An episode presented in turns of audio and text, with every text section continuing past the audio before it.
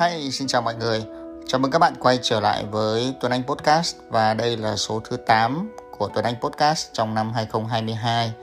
Tuấn Anh Podcast là một kênh chia sẻ của cá nhân mình về những câu chuyện hướng nghiệp và câu chuyện phát triển bản thân và được xuất bản vào tối thứ tư hàng tuần. Hai tuần vừa rồi thì mình có bỡ lỡ mất một số podcast của tuần trước. Lý do là tại vì tuần trước mình có bay từ Hồ Chí Minh về Hà Nội để mà tham gia một cái đám cưới, đám cưới của mình nha các bạn Thật ra là mình đã cưới ở Sài Gòn vào tháng 12 năm 2021 rồi. Nhưng mà gia đình mình thì ở Hà Nội, nên là vẫn phải làm cái đám cưới ở ngoài Hà Nội. Thì bận quá nên là không có thời gian để thu cái số podcast của thứ tư tuần trước. Nên là tuần này quay lại, mọi người thông cảm nhé. Trong tuần này thì mình sẽ dành ra nguyên một số podcast của tuần này để mà trả lời câu hỏi. Tại vì hôm nay mình nhận được một cái bảng phỏng vấn của một số các em sinh viên của một trường đại học thì mình cũng thấy các cái câu hỏi rất là hay, nên là mình dành thời gian mình trả lời cho các bạn sinh viên luôn, cũng như là trả lời và chia sẻ với các bạn đang nghe podcast của mình. Thì cái chủ đề ngày hôm nay đó là xoay quanh câu chuyện về hướng nghiệp, về nghề hướng nghiệp, cũng như là những cái chuyện hướng nghiệp dành cho sinh viên, dành cho giới trẻ. Chia sẻ một chút trước khi vào các cái câu hỏi, thì bản thân mình làm hướng nghiệp từ năm 2014 mình thì tốt nghiệp ngành truyền thông chuyên nghiệp của trường đại học MIT nhưng mà sau đó thì mình không có theo đuổi cái ngành truyền thống nữa, mà mình rẽ nhánh sang công việc hướng nghiệp và bắt đầu làm công tác hướng nghiệp từ năm 2014 tới bây giờ. Những cái năm đầu mà mình làm hướng nghiệp thì đây là một công việc rất là mới, rất là ít người làm. Nhưng mà bây giờ thì các bạn thấy là đầy dẫy những người làm hướng nghiệp rồi. Chuyên gia xịn cũng có, chuyên gia không xịn cũng có. Mình mình rất là mừng, thực sự là mình rất là mừng vì câu chuyện hướng nghiệp nó trở nên phổ biến hơn. Tức là các bạn bắt đầu quan tâm nhiều hơn thì ở trong hướng nghiệp nó có một cái câu rất là hay mà mình rất là thích. Ngày xưa cô giáo dạy cho mình ấy. Đấy là nước lên thì thuyền lên. Nó không giống như các ngành nghề khác. Mình sợ phải cạnh tranh. Cái ngành nghề này càng nhiều người biết tới thì cơ hội càng nhiều mà thôi. Rồi, đến với 8 câu hỏi trong cái bảng phỏng vấn ngày hôm nay ha. Câu hỏi đầu tiên, các bạn hỏi là đối với thế hệ sinh viên hiện nay thì hướng nghiệp vẫn là một nghề khá là xa lạ và đâu là cơ duyên đã đưa mình đến với lại công việc hướng nghiệp vậy? Thì trả lời cho câu hỏi này như thế này. Thì như mình chia sẻ lúc nãy á, thì à, mình học ngành truyền thông chuyên nghiệp tại trường đại học MIT và sau khi tốt nghiệp á, thì mình phải tìm một cái công việc thực tập. Thì lúc đó nhà trường có cho rất là nhiều các cái cơ hội thực tập và khoảng 8 90% cái cơ hội đó là thực tập tại các cái agency, các công ty quảng cáo, các công ty về marketing.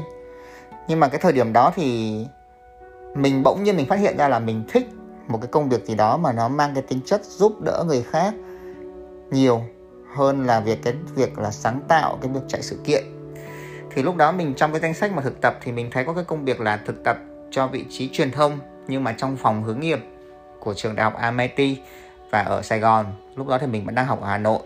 Thì mình thấy nó vừa là truyền thông mà nó lại vừa đúng cái nhánh công việc là thích uh, giúp đỡ người khác nữa. Tại vì trước đây thì mình cũng từng làm một vài các cái công việc uh, hỗ trợ cho phòng hướng nghiệp trong cái việc tổ chức chương trình này kia. Nên mình thấy rất khá là hay và mình đăng ký vào phòng hướng nghiệp để mình làm. Thì sau đó mình thực tập ở đó 4 tháng hỗ trợ cho các anh chị các chuyên gia hướng nghiệp của phòng trong các cái công tác về việc uh, hồ sơ giấy tờ tiếp đón khách.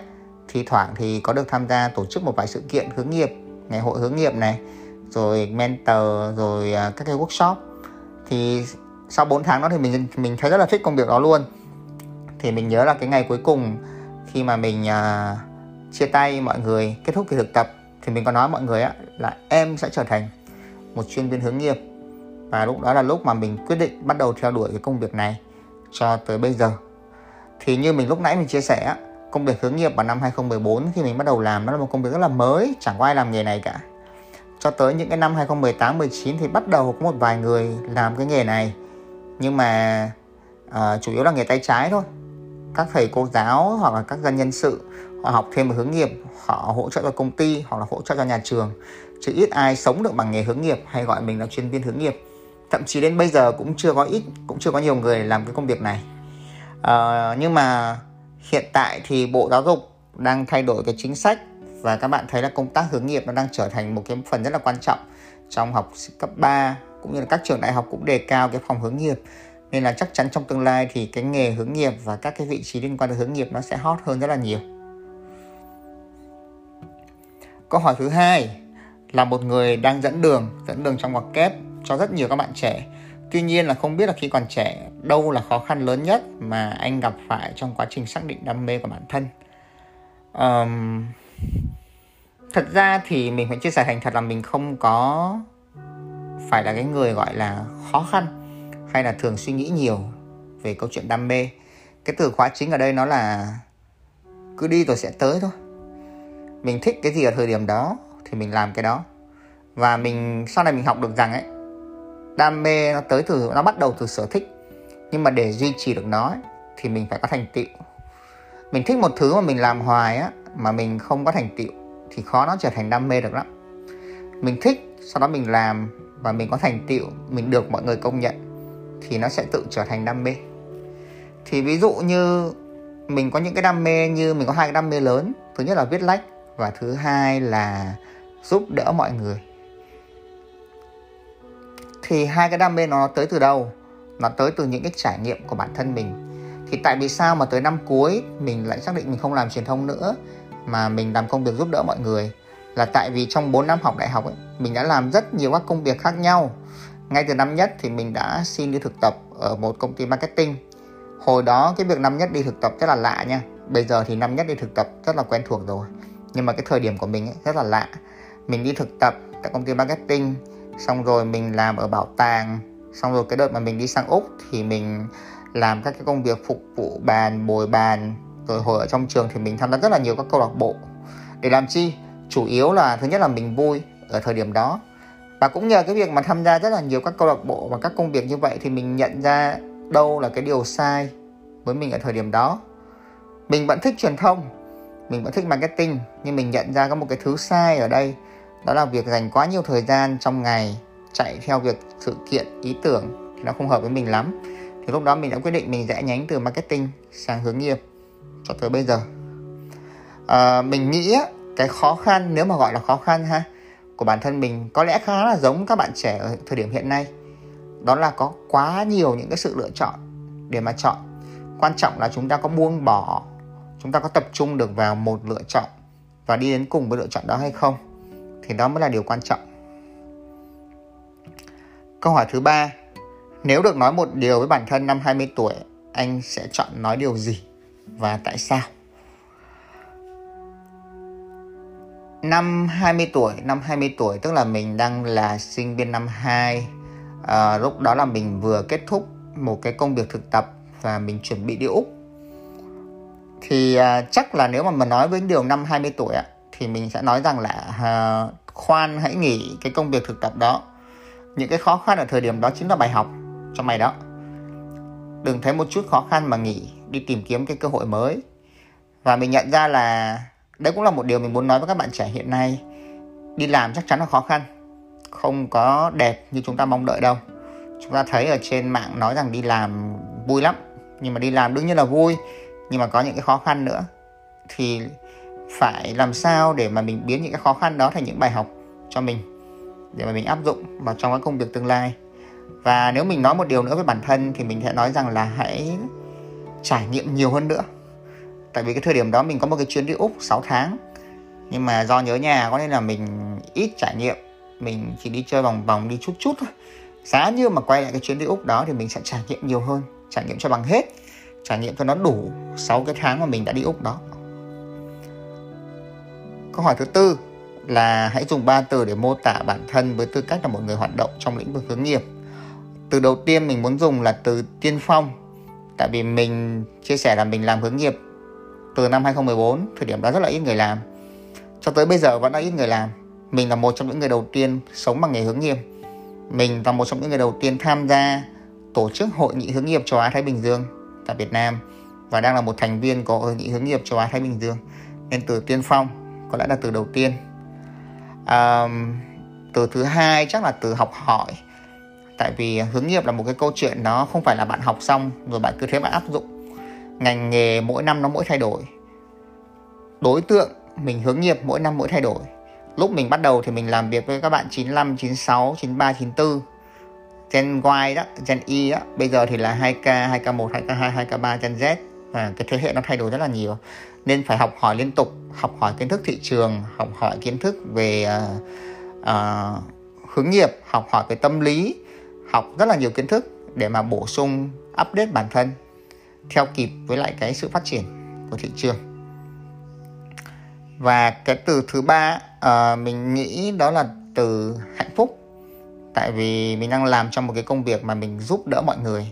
Hạnh phúc trong cái hành trình nghề nghiệp của họ. Một người mà biết là mình thích gì giỏi gì chọn được ngành phù hợp chọn được nghề phù hợp thì họ hạnh phúc rồi. Và bản thân một người làm hướng nghiệp như mình thấy được những cái người mình từng giúp đỡ họ có cái sự hạnh phúc trong công việc thì mình cũng cảm thấy hạnh phúc. Nên ba từ mình chọn để mô tả bản thân trong lĩnh vực hướng nghiệp ha. Tiên phong học hỏi và hạnh phúc. Câu hỏi thứ năm là theo anh thì hoạt động hướng nghiệp tại Việt Nam hiện đang có những hạn chế nào? À, cái hạn chế lớn nhất như là mình các bạn có thể thấy đó là không giống như các ngành nghề khác thì hướng nghiệp chưa có một cái hiệp hội chuyên nghiệp ở Việt Nam và các bạn thấy ví dụ như là kế toán nó có hiệp hội chuyên nghiệp này nhân sự nó có hiệp hội chuyên nghiệp này y luật có hiệp hội chuyên nghiệp này. Thì khi nó có nó có hiệp hội chuyên nghiệp ấy, thì nó sẽ có những cái tiêu chuẩn rõ ràng bằng cấp rõ ràng để mà đánh giá một cái người làm công tác hướng nghiệp họ làm tốt làm chưa tốt làm đúng làm chưa đúng. Nhưng mà vì Việt Nam mình chưa có cái tiêu chuẩn đó đang bắt đầu manh nha thôi nên là cũng khá là nhập nhằng ở thời điểm này. Các bạn thấy là rất nhiều người tự gọi mình là chuyên gia hướng nghiệp nhưng mà thực ra họ chẳng có tí kiến thức nào về hướng nghiệp cả. Họ chỉ đơn giản là một người đi làm lớn tuổi hơn các bạn. Họ chia sẻ lại câu chuyện đi làm của họ. Thì như vậy là chia sẻ chứ không phải là hướng nghiệp. Nên là đấy là một trong những cái hạn chế lớn nhất ở Việt Nam mình.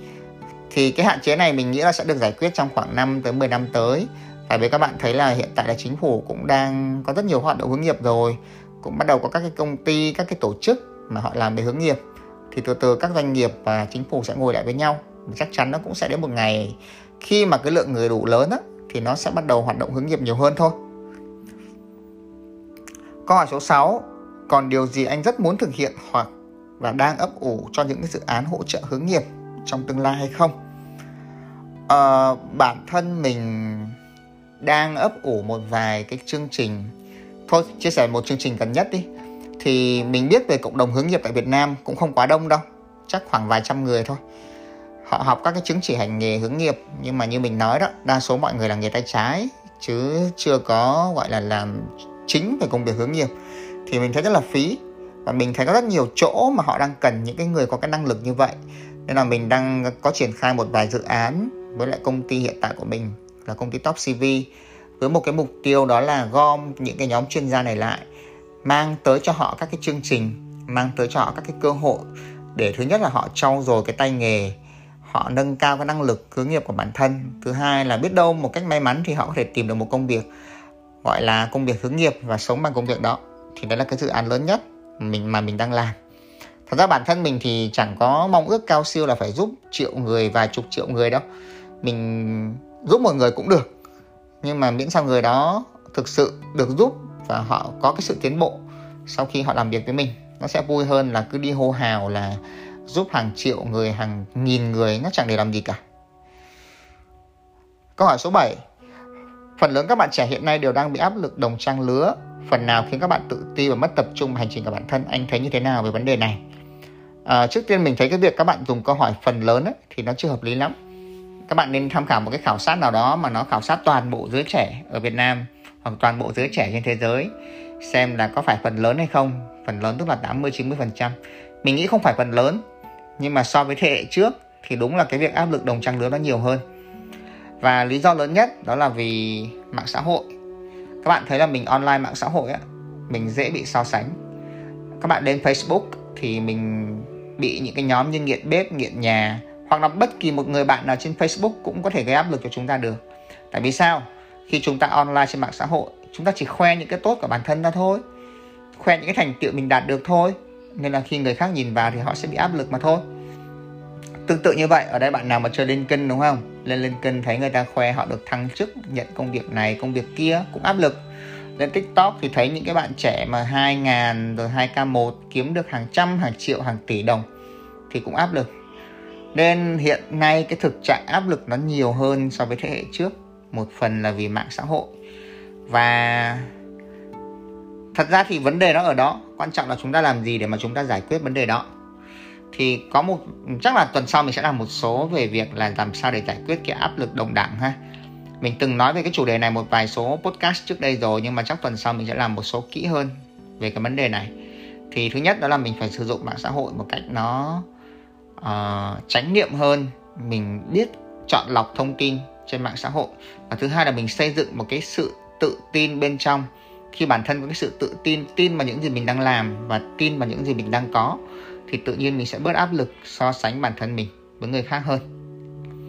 Rồi, câu hỏi cuối cùng là anh hãy gửi một lời khuyên đến các bạn trẻ vẫn đang trên con đường tìm kiếm đam mê và nghề nghiệp. Mình có một lời khuyên như thế này, đấy là con đường hướng nghiệp là một con đường dài. Thậm chí là có thể đi hết đời vẫn chưa xong mỗi người ở mỗi thời điểm sẽ có những cái vấn đề khác nhau nên các bạn đừng kỳ vọng là ở cái tuổi 18, 19, 20 mình sẽ gặp một cái chuyên gia nào đó, mình học một cái lớp học nào đó và mình sẽ được giải quyết mọi vấn đề của mình.